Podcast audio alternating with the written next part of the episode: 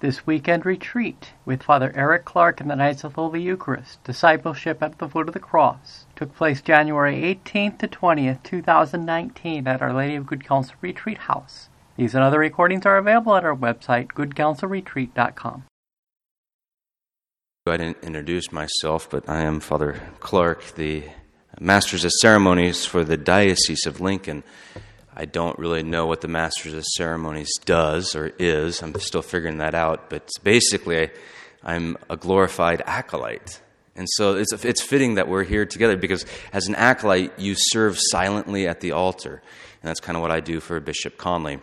Uh, the, I was named a, a, year and a half ago that Masters of Ceremony. My priest friends joked around and said, you know, this has got to be impossible. You were like the worst server in the seminary. And I'm like, I know.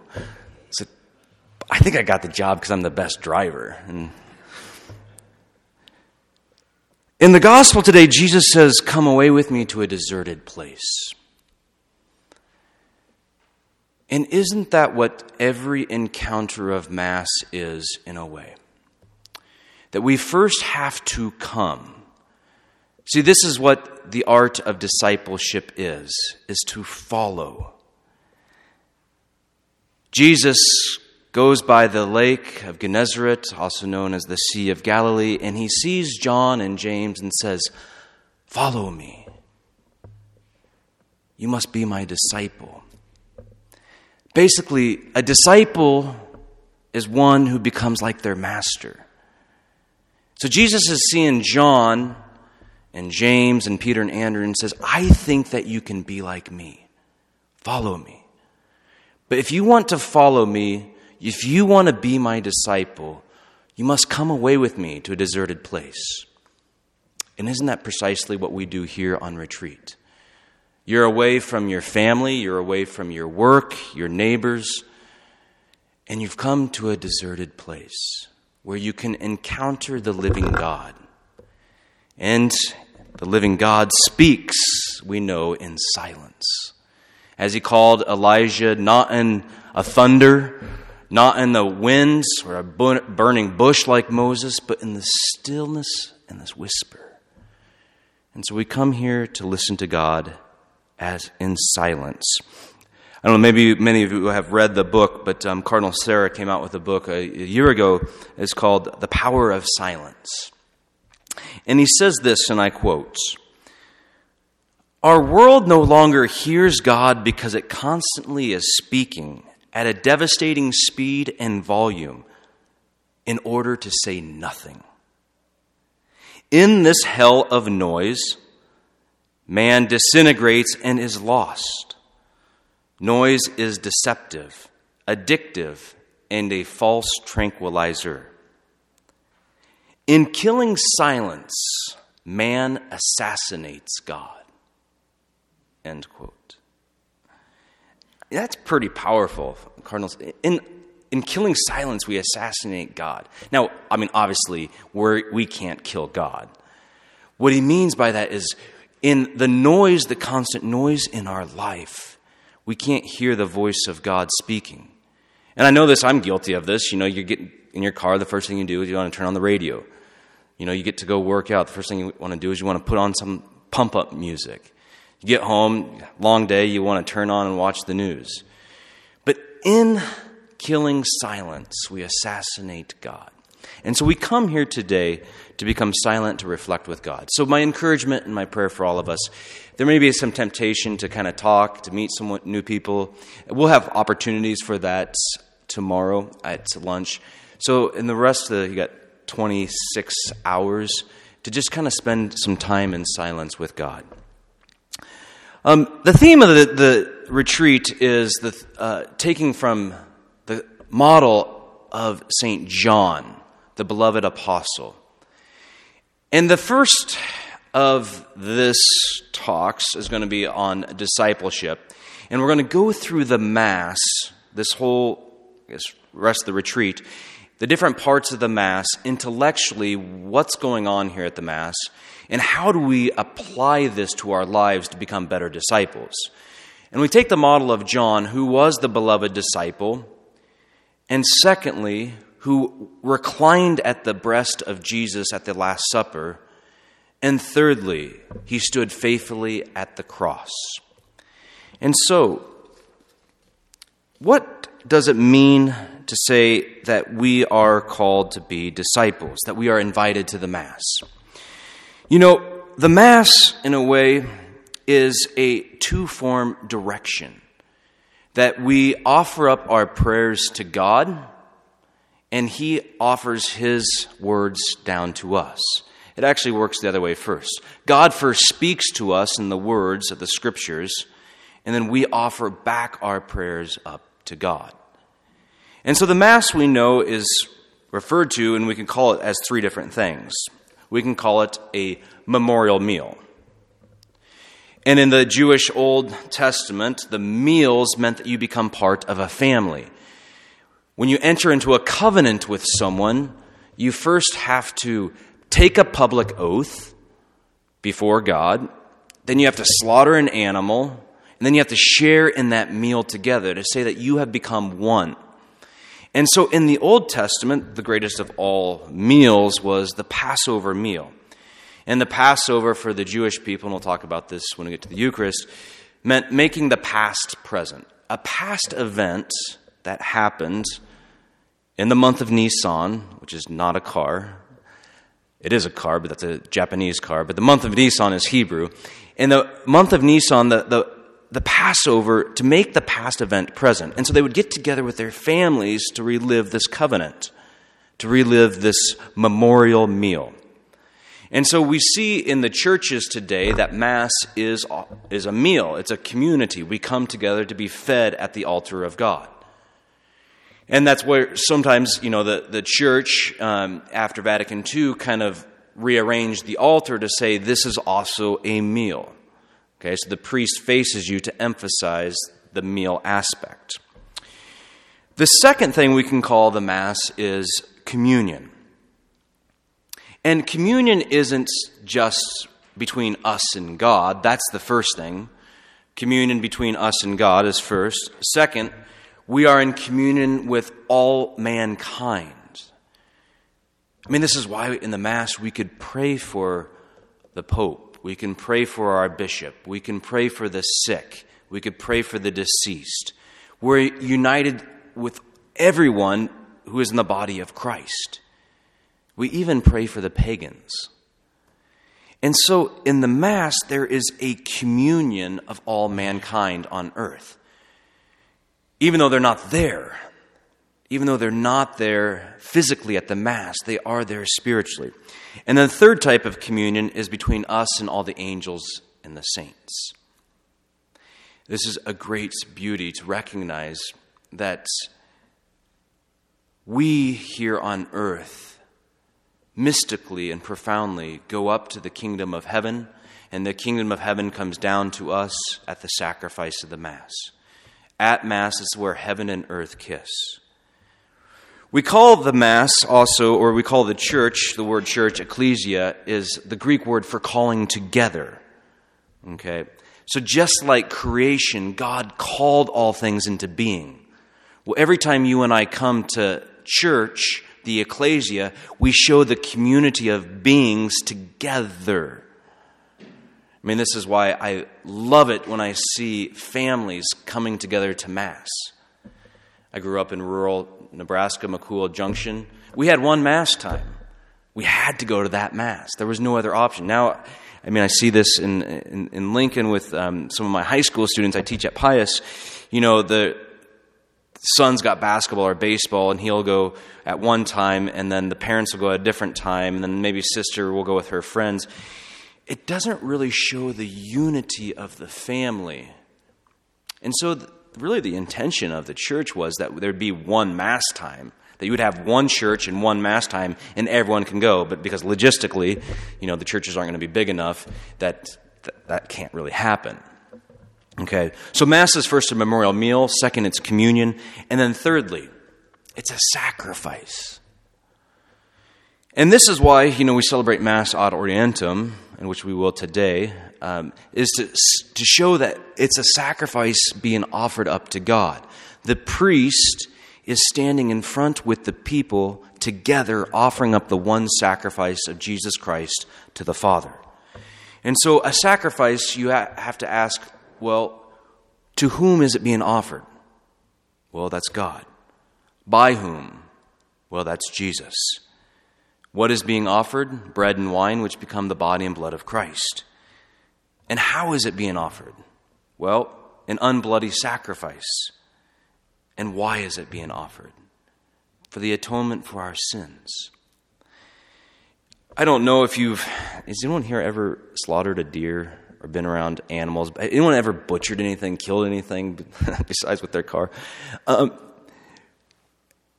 we sometimes, because we live in a modern world, you can just go get your meat at the convenience store. We don't understand what it means to have a sacrifice anymore. I mean, it used to be with grandma and grandpa, you'd go butcher the, the chickens and you would, you would see the sacrifice happening. And there was something beautiful about that, that something had to give itself up so that you could be fed. I recognize this um, even in a, a spiritual, profound, dark way when I was working with Mother Teresa's religious sisters in Calcutta. See, Calcutta, Mother Teresa's home for the dying, um, is connected to the, the temple Kali. And Kali is the Hindu goddess of death and destruction. And she has seven ways in which she destroys the world. And so, in order to appease her so she doesn't destroy the world, they have to slaughter these goats and they sprinkle the blood of sacrifice into this temple. And uh, it's kind of freaky for some of my students that I took there because they've never seen a sacrifice. It was kind of like, you know, you're seeing the whole Jewish Old Testament where they would take the bulls and slaughter them and sprinkle the blood on the altar first and then sprinkle it on the people. I mean, our, people sometimes complain about incense. Well, we could sprinkle blood on you like they used to. But this, this, this image of sacrifice was amazing to see, even though I think it could have been deplorable, somewhat pagan, extremely pagan. Um, but right next to that temple of Kali is the home for the dying. And in the home for the dying, there's a priest offering up Mass. And so the dichotomy between Hinduism and Catholicism one, they're offering up a sacrifice to the goddess of death.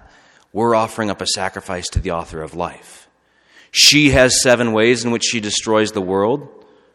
Jesus has seven ways in which he restores the world, which we call the sacraments. They are offering up a goat. Behold the Lamb of God. The beauty of sacrifice. Um, okay. So that's kind of just a little intro to the Mass.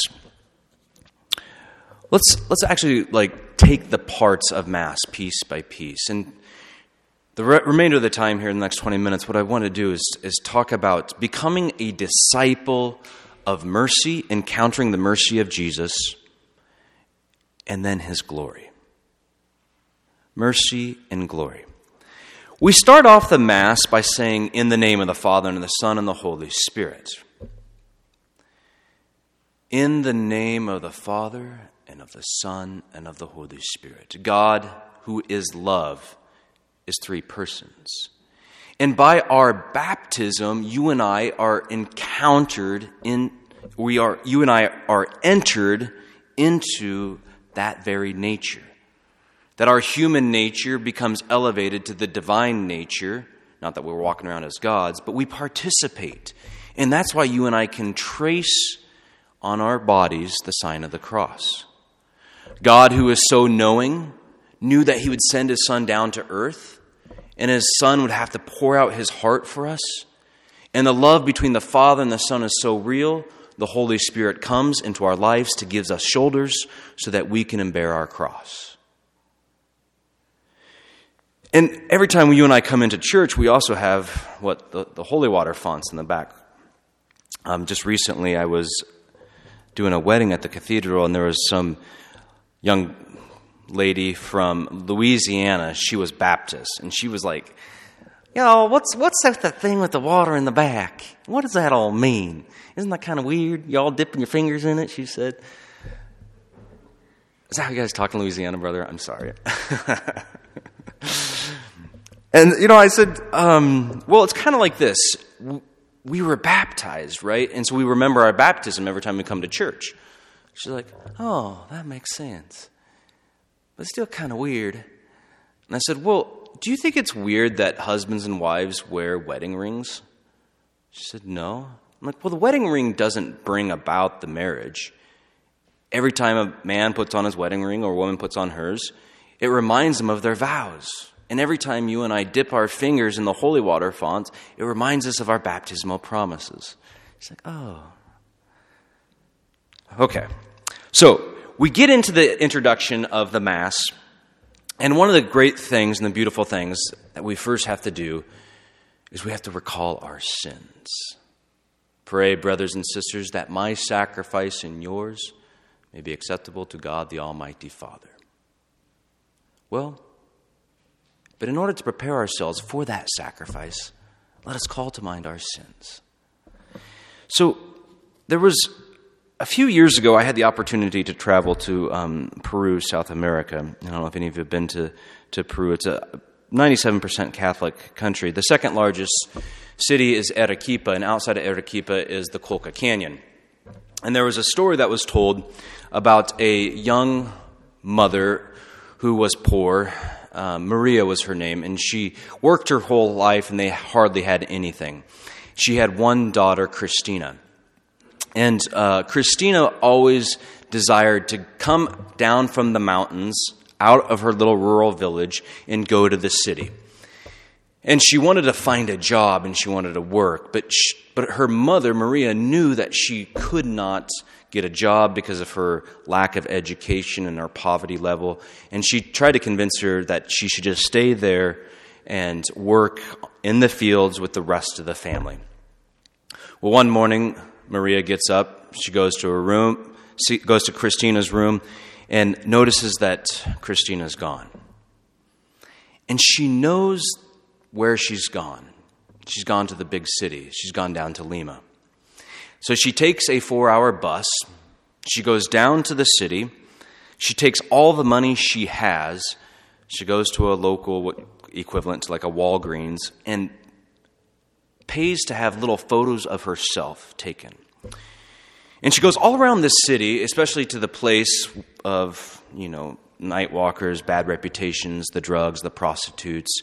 And she goes all around in that bad part of town, and she places her picture up on billboards, on street signs, on lights, and she just she had about 100 photos and she just kind of put her photos everywhere. And on the back of each photo, she just kept writing the same saying. And eventually, after she ran out of money and photos, she got on the bus and went back up to the Colca Canyon. And a few months later, Christina had gotten herself into some drugs and prostitution. And after a hard night, she recognized that there was nothing that she could do. She had a desire to go home, but how could she possibly go home? How could people accept her after what she had done? How would her mother accept her if she knew what she had done? And one night she walks down the stairs and she glances across the room, and taped to a mirror of the bathroom was a picture of her mother. And her eyes started to swell up, and she walked across that room and she took that picture of her mother off she looked at it closely and she turned it around on the back and it said, No matter what you've done, no matter who you have become, please come home. No matter what you've done, no matter who you've come, please come home. And that is exactly what happens in the penitential rite. We recognize our sinfulness. But God's mercy is greater than any one of our sinfulness. No matter what we've done, no matter who we've become, please come home. And this is the story of all of us men, especially when you think of the story of David and his sin. Remember David, the man after the own heart of God? His sin first was sloth. He was supposed to be out fighting the battle with the military. But it says he was asleep in his own palace. And then he's got this curiosity. He's looking across his palace and sees Bathsheba. She's bathing. and then he has lust in his heart, and then he envies her, and eventually he has her taken into his home, gets her pregnant, kills her husband Uriah the Hittite. And so all these sins have built up in David's life, and he's the king. We're scandalized by sin in the church. We're scandalized by a lot of things, but we should we be? I don't know. Recognizing our own sinfulness. David eventually converts. And he writes the most beautiful poem of all of the scriptures, Psalm 51, which goes like this Have mercy on me, God, in your goodness. In your abundant compassion, blot out my offenses. Wash away all my guilt. From my sins, cleanse me. For I know my offense and my sin is always before me. Against you alone have I sinned. I have done evil in your sight.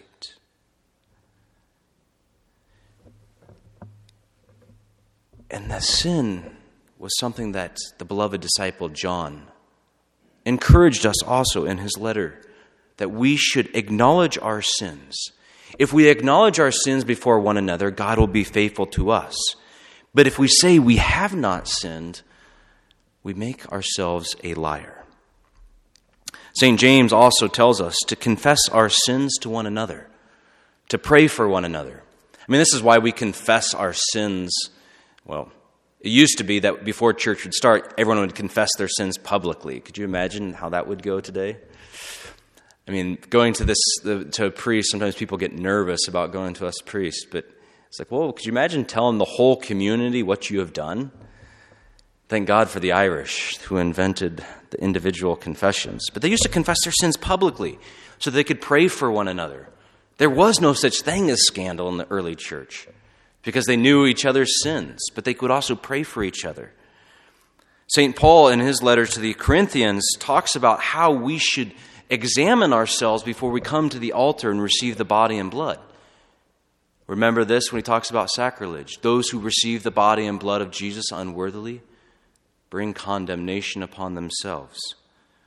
So we must acknowledge our sins before we can come to the sacrament of communion.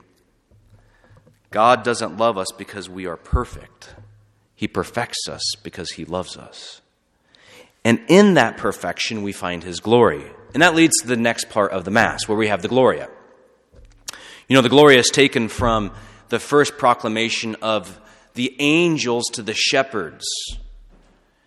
And in the Gloria, we, we hear, Glory to God in the highest. This is like an outburst of joy.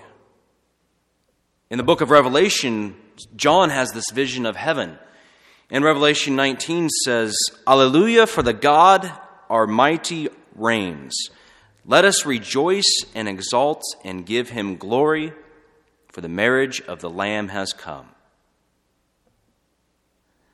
The Lamb has come. And this is why we say the Lamb of God also. John the Baptist points out to Jesus Behold the Lamb of God who takes away your sins. So now that your sins are taken away, you, you've received mercy, now you can behold his glory.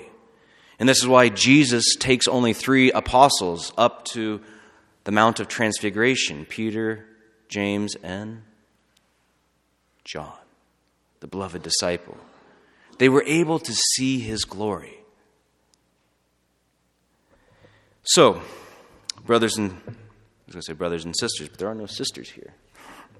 Actually, you know what? There are. Because even at Mass, we say, Pray, brothers and sisters, that my sacrifice, even if there was only guys. Why do we say sisters? Well, it's because there are saints present. You know, Saint Agnes, Mother Mary. They're sisters. So I guess I could say, brothers and sisters, how do we live a life of penance and glory? My encouragement to all of us is to live a life of prayer. And in prayer, the church has basically four different types of prayer there's adoration, contrition, thanksgiving, and supplication. So, my encouragement is to do two things in the morning. In the morning, we should get up and we should give God adoration. I adore you, Lord, for your great glory. And this can easily be done either through contemplation of the rosary or the reading of scriptures or going to daily mass. Adoration and supplication are good things to do in the morning. Supplication means prayer and petitions. We'll talk about that when we get to later in the Mass. So it's a good thing every morning is to say, hey, I got to pray for Uncle Bill who's having a surgery today. Okay? So we, we pray for someone in our life. Um, and at the end of the day, we should spend 20 minutes of prayer also. And this is where we give thanks to God. Eucharistia, the word Eucharist literally means thanks we give thanks to God for different things that He's given us throughout that day. And then we spend 20 minutes along with that, we spend um, time reflecting upon our day and asking God for forgiveness, for sorrow. Any venial sin, when we come to Mass and ask Him for forgiveness, is washed away. Mortal sin, though, remember the criteria for mortal sin? It's got to be grave matter. You have to willfully do it and you have to know it's wrong.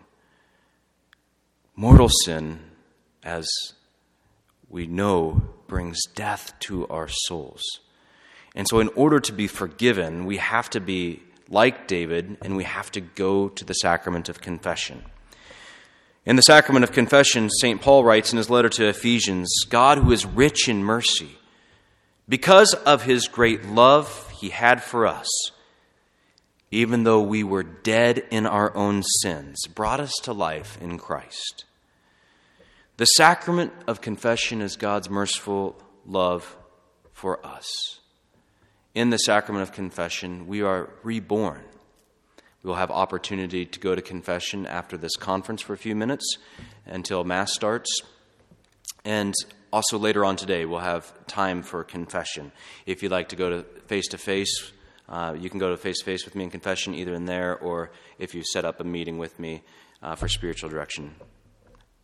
Whatever you desire. Um, the sacrament of confession is it's recommended that we go about once a month. Uh, if you're a sinner like me, I have to go about once a week. Um, Saint Faustina, Jesus told Saint Faustina that when we go to confession, the fountain of God's merciful love from His heart, the blood and water constantly flows down upon us and cleanses our souls. He tells her that even if you had more sins than the sands of the world, it would be no match for his mercy. Because God does not love us because we're perfect. He didn't choose you as an acolyte or lector because you're perfect.